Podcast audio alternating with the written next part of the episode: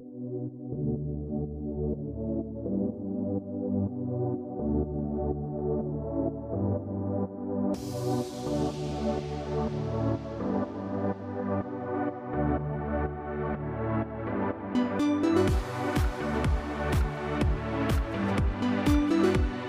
very fascinated now about what is crabbing.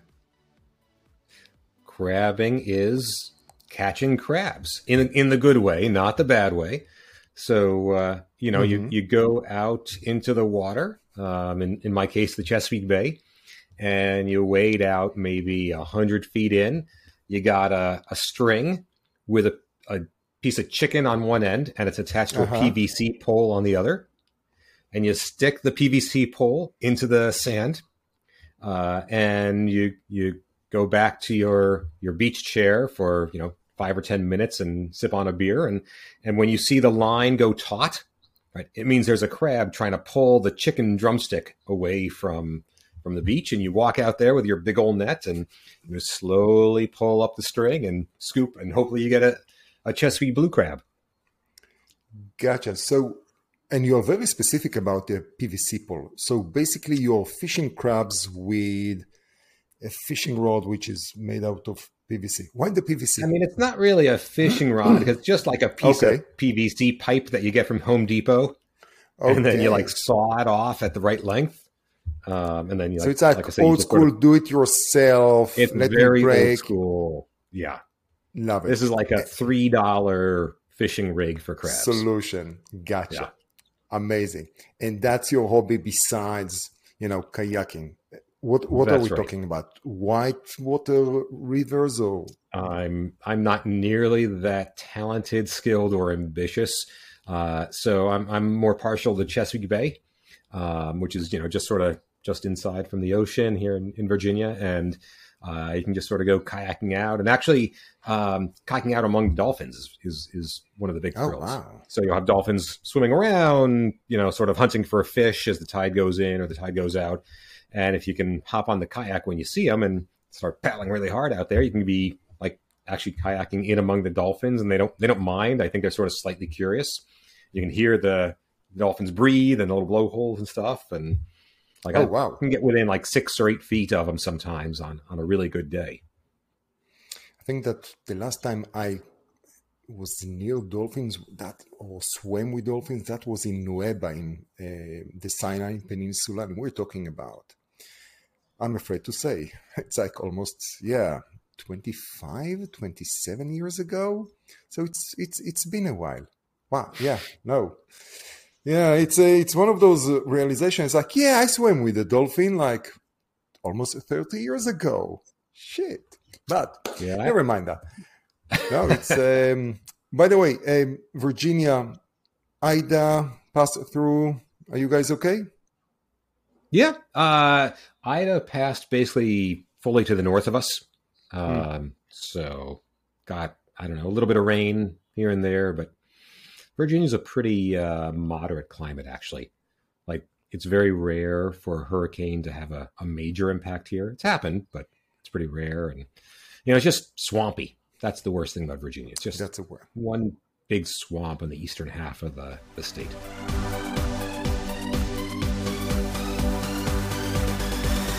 I'll just jump into the introduction. Do I really need to introduce you? I think that everyone knows who you are. It's like you and Jay Weintraub are like the most famous people, and especially for you today, I have a hat. So I, I, I am not so arrogant to believe that I don't need an introduction, but uh, uh, would you like me to introduce myself?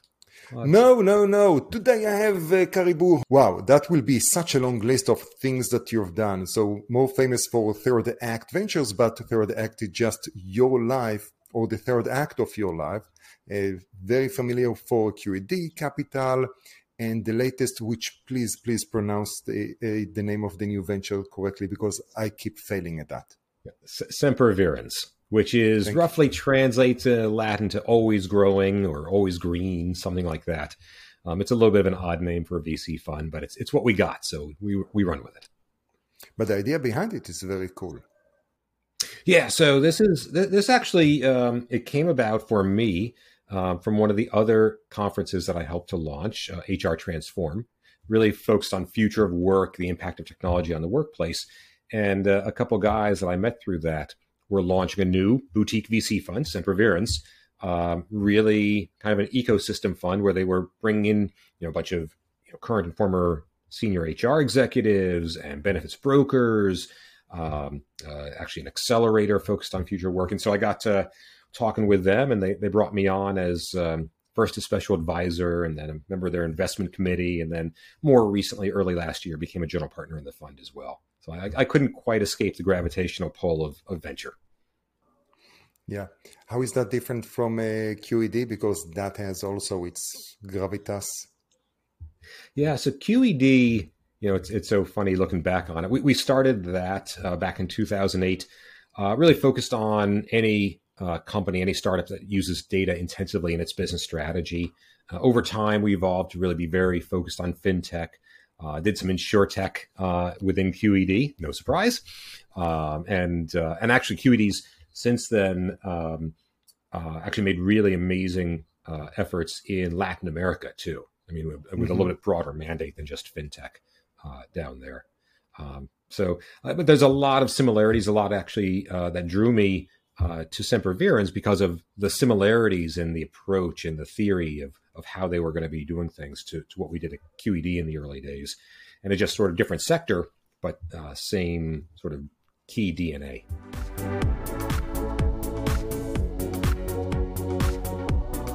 again, if we are talking about you know your your latest VC and the things, it sounds as if that you are following the different you know conferences that you are involved with. There is Agile Connect, of course, ITC, which is the most famous one, and now we are reaching and talking about Blueprint.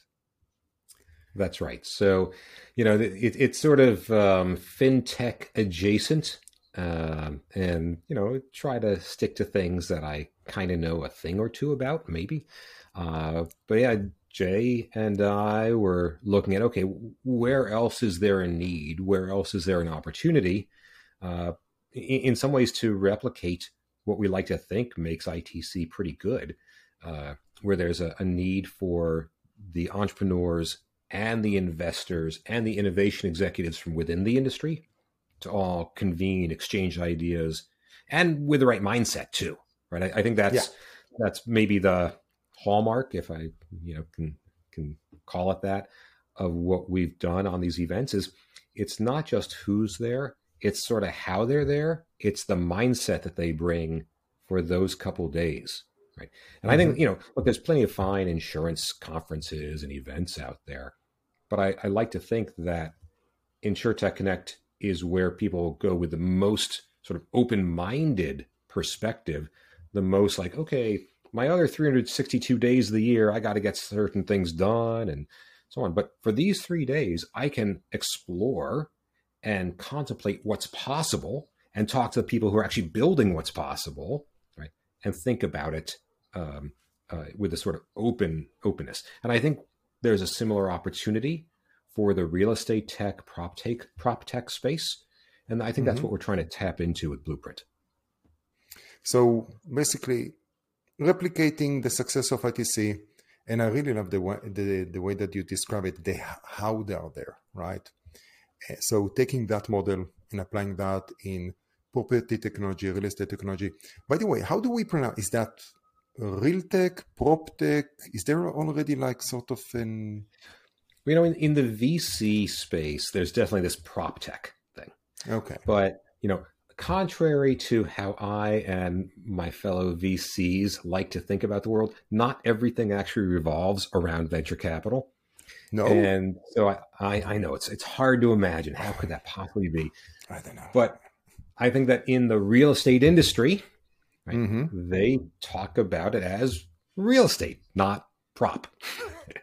so I think that in practice for the for the people who are you know already in the industry and innovating, right, they think about real estate tech and how can technology impact the real estate industry, and that that spans everything you know from you know the financing of it to construction to new sort of economic models around it um, and how sort of gee how do you need to accommodate you know uh, EV chargers into a multifamily property. I mean, it's just sort of it's very wide and encompassing because real estate is very wide and encompassing of mm-hmm. our you know experiences.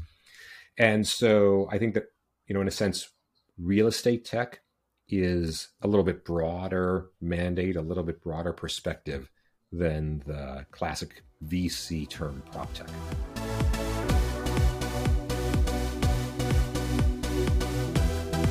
So October 3rd until October 6th, we are all gathering in Mandalay Bay, in Vegas, in InsureTech Connect from the, I would say, I, I think that a few of us are going to be there October 2nd. I think that my original flight is for Saturday. I need actually to talk to Sam about it. But, um, because a couple of small changes. Um, but then that's going to be on level two of Mandalay Bay. And on level three, of course, there is a blueprint, property technology. What should ITC participants expecting blueprint? Who should they meet yeah. and what's the value? Yeah. So it's not a coincidence that we decided to do blueprint at the same time and uh, in the same venue as ITC because we saw a great deal of overlap. You know, particularly anyone on the insurance side who's involved on the P&C side of things, right? And, and that you know can be business interruption. It can be obviously something like homeowners, right? Anything there where the actual insured, right, the actual mm-hmm. thing that that is at risk is connected to real estate, whether it's real estate being open, whether it's real estate return to office, whether it's real estate actually damage to the to the property. So we think that people from the insurance side of the world will have value in understanding like what's coming next, where are the innovations happening in the the physical building side of the world. And actually, I think that the the people who are real estate professionals, real estate innovators, and investors, they'll be really interested to hear the perspective of people who work on the, the risk and insurance side of the world. Yeah, I had the pleasure of talking with a few folks in the, on the insurance side, and it's as we can expect, right? Insurance company, many different tools, many different responsibilities. Part of them saw that in, of course, in, in different perspectives. If at the beginning they were like, well, we don't sell insurance to construction companies because in their mind it was all about, oh, this is an opportunity to sell insurance, especially big commercial insurance?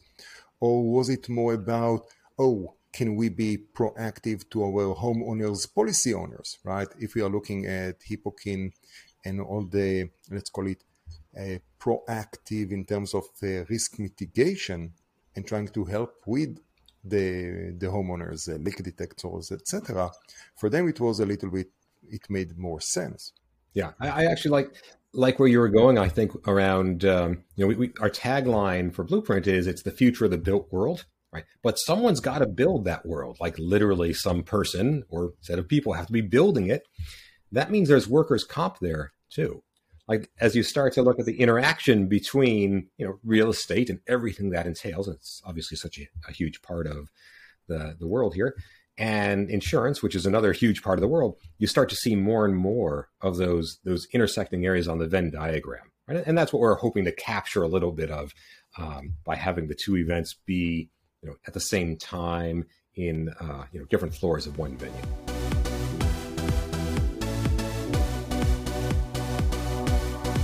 The one of the other interesting things that mainly startups immediately go at is distribution channels you can have unique distribution channels within Blueprint and especially right. the SaaS companies that are responsible for the discovery of the real estate or, or the payments, the billings. There are, the, there are all kinds of, I would call it um, cross pollination that could, well, there are, yeah.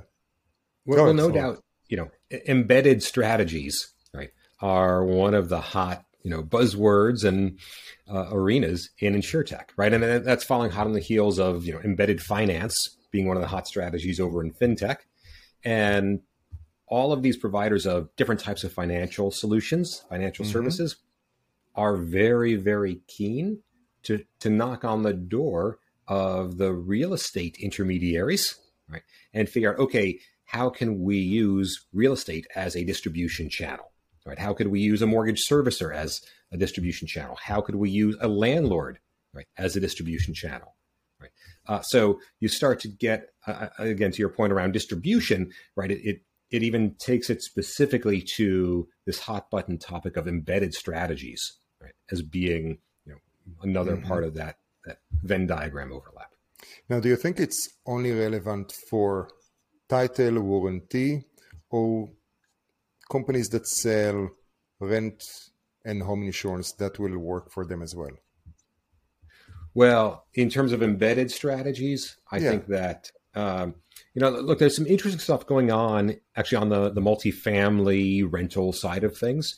Um, you think about uh, there, there's a few companies I've talked to that are specifically looking at. Well, we've got this security deposit that we ask renters to to put in. Is that really the best way to protect, right? To manage the risk of uh, them sort of jumping out of the lease early or doing damage to the apartment. And once you start talking about, well, it's the real estate industry's solution for managing risk, but maybe the insurance industry, maybe insure tech, can come up with a different way of structuring that risk management. How do we make something that is insurance like rather than a security deposit like? Mm-hmm. Like I think that's where you get sort of nice synergy in yeah. interaction here. You know, I think the the homeowners side, um, you know, all of the innovations around payout and risk management and uh, you know risk judgment and all is, is nice, but more interesting if innovators can find ways to to reduce the risk rather than just be better at identifying the risk. Right, and that's where you start to see these strategies that are really at again at the intersection mm-hmm. um, of you know how the the homeowner can make their property less risky whether it's some Internet of Things kind of solutions, whether it's um, you know closing the feedback loop around you know I, I think about the the various solutions out there that are trying to identify and quantify uh, heightened wildfire risk. Right? Mm-hmm. Of course, mm-hmm. there's always been flood risk. Right? Improvements. How do we sort of identify those from a real estate perspective? and cycle those back into the insurance side, and then in turn use that to create economics that incent the homeowner right to reduce the risk? And how do we as either insurance professionals or how do we as real estate professionals right get products in the hands of that homeowner so that they can be easily reducing the risk? And, wow, you know, and everyone can win from that. Yeah you touched so many different things that i hope that my memory can actually uh, service me in order to go one by one on those different bullets. So from the payments you touched about something that uh, Jetty and uh, Trustlayer provided from how you transfer the money, how do you guarantee that the security and the fraud about transferring the money. Uh, we've seen especially, and that's a great point because what you're leading uh, leading to is a conversation about data. So we have uh, one of the episodes based on the queue is with BetterView, the geospatial services. That's a type of data that both industries can benefit from. Yeah. Yeah. You, you, know, most of my career has been in the business of moving around bits, not atoms. Right. Mm-hmm. So banking services are bits, insurance is bits, even sort of most of future work stuff, not all of it, most of it is moving around bits. But real estate tech is has the added element of, yeah, you're moving around both bits and atoms right, in that industry. You're actually constructing things, right? That's the atoms. If anything, maybe some of the most exciting aspect is well, now the real estate industry is getting more and more digital. It's it's getting more and more of a hybrid industry around moving both bits uh, and atoms, right, and not just the atoms anymore. I think that that's exciting.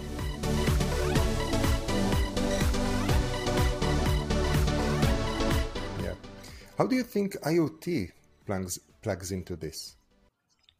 So uh, here in Virginia, when I'm not out, uh, you know, kayaking and crabbing like we were talking about at the beginning, um, I've got uh, a little device that actually I put on my water meter, right? And that's meant to help me identify uh, both where I'm using water and how, and am I wasting some, but also it's got an alert where if a certain amount of water is moving through my pipes uh, on a uh, for too long, I'm going to get an alert. Right. So think about that in the homeowner's perspective for IoT. Right. And that's again that's nice example because it's at that intersection of both insure tech and uh, real estate tech. Now, you know, I'm not that uh, certainly not handy, and I'm I'm not all that tech savvy, but even I was able to, you know, uh, put this device on the water meter myself. Once you start getting sort of a level deeper, right? Once you start sort of the analog uh, for the uh, the insurance audience of, of what's happened with telematics for automotive. Right? So uh, you know, once upon a time was these hard installed telematics devices, and then it became something that you plug in uh, to the OBD on the car, and, and then it became an app and now we're going full circle where it's hard hard installed by the OEM, right, by the General Motors or Tesla or whomever. Right? It's funny how those things go full circle. I think for uh, for property for physical buildings, you can see maybe something similar. Right? You know, right right now the you know I've got this aftermarket device that I plug in for my water meter, but eventually, right, the future of the built world looks like these these sensors that are already built in when when the property is constructed, right? And then that gets fed into uh, you know into some platforms for being used for multiple purposes, right? For safety, for uh, uh, waste, you know, sort of avoiding waste, and maybe for insurance.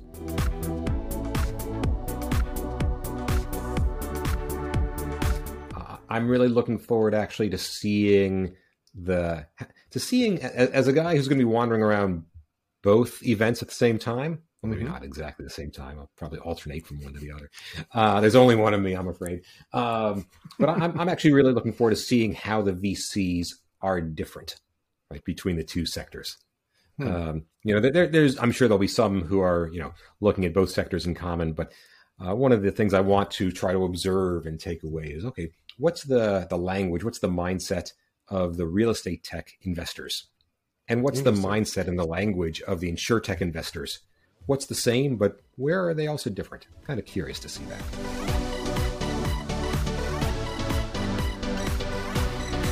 How about the startups? How do you think the startups or the incumbents? Because that's actually a good question. Who are the incumbents? Are those the development companies? Is that Zillow? Who do who do we define as an incumbent in the prop tech? Yeah, there, there's so many. Yeah, look, you know, you you've got um, you, you you've got the incumbents, right, who are the construction companies. You've got incumbents who are uh, brokers, right. The role of brokers, particularly in commercial, right, matters a great deal. Wait, was I talking about insure tech or real estate tech? I'm not sure, right. The the, the role of uh, agents is still very important mm-hmm. for uh, you know the, the, sort of consumer side. Oh wait, which was I talking about? It. Uh, you you get the idea, right? You have the developer, the construction, the, the brokers, or the agents. That's right. You have the also agents. the managing right. uh, companies because mm-hmm. if it's a right. you have a block or or a, right. a large commercial. Yeah. Yep. Yes. So so my, my, point is that you've actually got um, uh, incumbents uh, of uh, really on every part of the value chain, right? And you and, and you do have the ones like the Zillows of the world, right? Who are you know maybe sort of like InsureTech 1.0 analog, right? Um, they've succeeded. They've won, right, at the first round of innovating, right? Uh, they went public. They built some real value. They're they're a household name, um, and, and, now you know I think they're sort of uh, are they an incumbent or are they a startup? Well, they're sort of in between. One of the questions is okay, but what we what real matters is, but how are they innovating next? That's the interesting question, right? How does a Zillow, you know, light up an iBuyer? How does BlackRock or Blackstone or any of those, you know, big money centers light up an iBuyer? Right? What does that look like? What's the compare and contrast?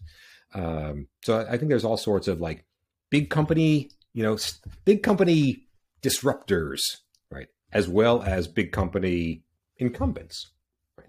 Um, but what, what I've actually found super interesting as I've gotten deeper and deeper is just how uh, the incumbents are not sleepy, how the incumbents do have innovation arms. Um, this is this is not uh, insure tech circa 2015, to be honest. Um, you know, in 2015, insurtech was just beginning to be a thing. Like, if you Googled insurtech and you know, if you look at Google Trends for the term insurtech in 2015, 2016, it's like almost nothing. I think real estate tech, prop tech, like it's it's already a thing. And uh, what I think the what what I, I don't believe has existed yet is this this opportunity for the different types of innovators and the different types of investors to actually come together, you know, back to where we started with the right mindset around openness to new ideas and innovation. You know, I would say that an interesting anecdote, or I don't know if it's even an anecdote, that actually life insurance, they are interested in property because their investments are in property and they have that exposure. And if new technology can provide them better understanding about their risk in their big pot of gold of what's going on in real estate, that's a bonus. Uh, so that was a certain feedback, which it was funny because the people who are responsible for the pot of gold, or basically chief investment officer, they don't usually come to ITC. So it will be interesting to see if we're starting to pull in or to ITC that type of uh, uh, of roles and responsibilities. But that's like a right. Of course, real estate is such you know such the massive asset class, mm-hmm. and uh, so and and as you say, the uh, the life insurance companies, uh, first among all, you know, really need to find ways to deploy those premiums until they have to pay out.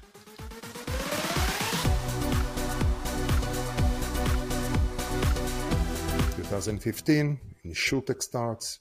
2016, the first ITC of course, it's one of my favorite stories to tell. Um, I was starting to focus my attention on the insurtech category from an investment perspective within QED, and uh, you know, it, it, I like to say it smelled like something really interesting was about to happen in the sector.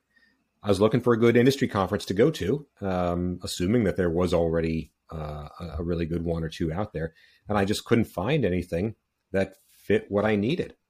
Uh, so I had the harebrained idea since I need it to exist, maybe I should just try to create it. Um, and very fortunate for me, um, a guy that I was working with on the team previously had worked, spent some time with Jay Weintraub, who of course knows how to actually create a conference, right? Not not silly me who has one. no idea. yeah, at least. Uh, and so uh, Jay and I got introduced, uh, and it's it's actually great great fun because uh, he starts telling me, "Oh yeah, I want to start this InsurTech conference." And I said, well, hold on, you know, so do I. And so this is either going to be a really short conversation, right? Because we want to build competing ones or a really long conversation because we're going to actually find a desire to collaborate and build one great thing. Um, and, and Jay will acknowledge he, his was a little bit more narrow, his idea, uh, and mine was a little bit more broad in terms of what the, the sort of full value chain of insurance and innovation needed to be about. And so I was fortunate to be able to persuade him uh, to build the conference that I wanted to go to, uh, and and then uh, based on that, like we, we built it uh, based on a focus group of one. We built it on gotcha. what I wanted to go to. Uh, we built it for a focus group of one, a focus group of just me, and um, you know the, the premise actually. I think this this is actually a startup lesson, right? And, and InsureTech Connect was a startup for a while, uh, and, and the lesson is like build to be great for a very targeted, narrow segment, right? Even if that is a segment of one person, but who who can really articulate, here's what I need, right? If you can deliver greatness to that one person, then your bet is well, we can find other people who have a similar need, and and usually that's going to be the case, right? One person's need is not usually so unique, so rare and then you can build beyond that right so we we started to get regulators attending and and broadening it out it was great um, but you know, I always say way better to solve for you know to solve great for one person's need than to solve for good for a bunch of people's needs because uh, that's just not going to be very compelling. So so Jay built it because I needed it. That, that's really all it comes down to. I love it. I love it. Such a great story, which I'm sure that you told like hundreds of times, but still, I needed to have it because your first time on on the InsurTech talk. So I had to ask it. It's like it's, a, it, it's it like really going to never gets old. Check. Especially when it's it's a good story.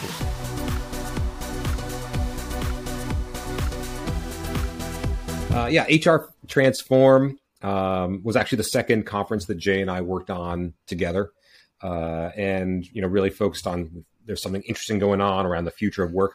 It's funny, we were actually a little bit wrong in a way. Like when we started in 2017, we thought, oh, there's all these VCs who are going to be all future of work oriented, and really hard to find VCs who would raise their hand in 2017 and say, yeah, future of work. That's that's what I invest in. That's what I I love.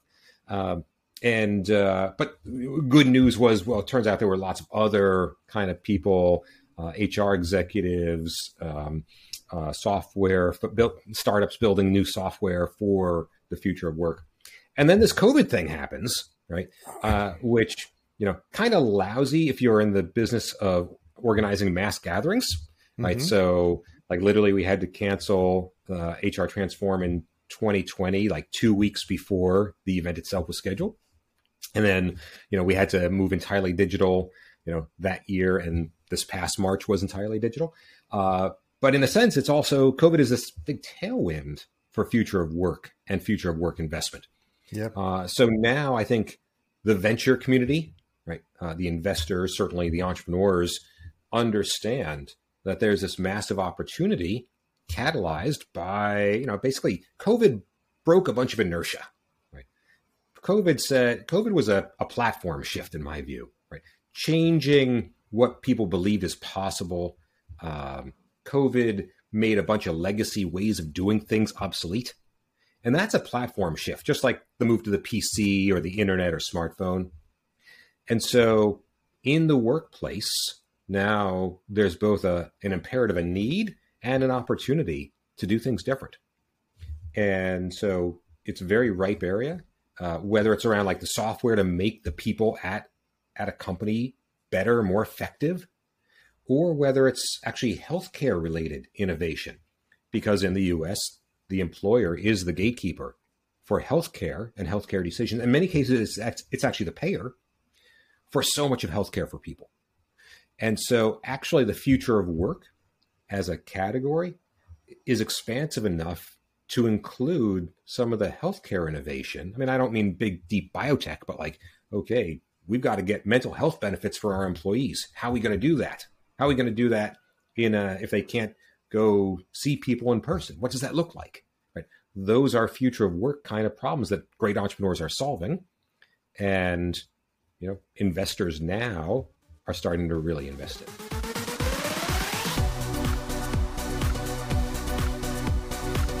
I think InsureTech Connect this year is going to be amazing. I think that the energy level, in part because it's a little pent up energy level, yep. is going to be even more through the roof than it usually is. You know, I like what someone once said. I went to a rock concert and it turned out an InsurTech conference broke out. Like, I get it. I love it. It was just um, four weeks in Israel meeting with the local InsurTech scene there. And they're all just like, yep, we are going to be in Vegas. We have the booster in. We are, you know, we are all ready. And everyone, including myself, I, I used that opportunity to get the booster in Israel just on the the five months uh, dot as the Israeli, whatever their CDC or FDA uh, authority uh, recommends, and we are all ready. Yeah, look, I think that the uh, I, I like I like how you say it broadly, right? They're all ready. We're all ready, right? Um, you know, I, am actually uh, my wife and one of my sons is joining me too. Like, we're ready. It's it's uh, uh, and, and, I think that the the it comes back to the mindset for people too. Like, starts with okay, we got to make this reasonably safe. Like, yes, there's risk everywhere in the world. Mm-hmm. You know, I go to my grocery store. There's risk. Right. What are we doing to make sure that ITC is a very low risk environment for people, right? I think we're doing that well. I certainly hope so. Um, and then, uh, you know, w- once we've got that that baseline, if we've made it as safe as can be for people, and we're make it prudent, okay, great. Now, how do we do everything we can for that social engineering, where people can actually get business done? Like mm-hmm. that's the that's the goal. That's you know, I, look, I I think that my measure is I want people who attend at the end of three days being there? They feel like they still did not have enough time, despite spending 18 hours a day three for three full days, meeting with people, seeing the panels, listening to the keynotes, right? Having the serendipity of walking into someone and learning what they do and saying, "Oh, wow, that's really interesting. I actually was thinking about this myself." Like those are the kinds of things, and I think that there will easily be enough people, and quality people wandering around that you know the many thousands who will be there, they will not have enough time, right, to to be there because there's just so much to see and do. For me, it's going to be very interesting. If last, no, sorry, if two years ago I was there as a founder that walked 22 miles every day or 22,000 steps, really depends. I, I, don't really know. It's like the iPhone. You know, I was a founder that his whole purpose was to create uh, new relationships with insurance companies, partnerships with other uh, producers, and of course to meet as many investors as possible. Before that, I was an incumbent. I was with Farmers Insurance, different, com- or I came as a, a community house, right, in Insurtech Los Angeles. This year, I'm as a consultant, external consultant to ITC. I'm going to put on my, well, not this hat or that hat, sort of uh, the ITC hat and act as a host. I will follow your lead and Jay lead or whatever. So it's going to be a little bit different, right? And it's it's I'm just waiting for it so we can make sure that it's the best show that we can do under all the conditions. Now, I am really confident that people will be very satisfied and very exhausted by the end from ITC this year. Yes. And the point was, which of course I completely missed my own punchline, was that no matter how many miles as a founder or whatever that was, and how many meetings, 15 minutes, you know, uh, 15 minutes, uh, that it never, it's never enough because that's only the beginning of a conversation that you're going to follow up the following week or the following month. And of yeah. course, maybe, maybe I'll end things with, with, with yes. this, this anecdote for you. Please. Um, because at the we first, talk, yeah. At the first Tech Connect, right? Mm-hmm. October 2016 we didn't know how many people we would have. We were like, oh, if we have 600 people, that's good. A thousand would be almost too many. We had 1500. We were nervous about the fire marshal. But I still remember during one of the lunch hours taking a hundred paces back, right, and just seeing a thousand people talking to each other. Yeah. Who, for the most part, would not have been having those conversations but for this little event that Jay and I pulled together. And I, I, I tell you, I don't know that there's another thing that's more satisfying in my personal career than that moment.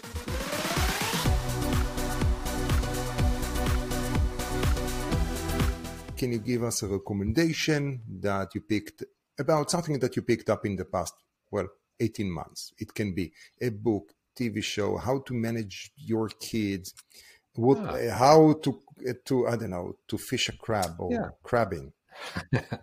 I'll, I'll recommend a book trilogy, uh, The Three Body Problem. Hmm. Um, it's a, by a Chinese author, uh, translated because my Mandarin is non existent.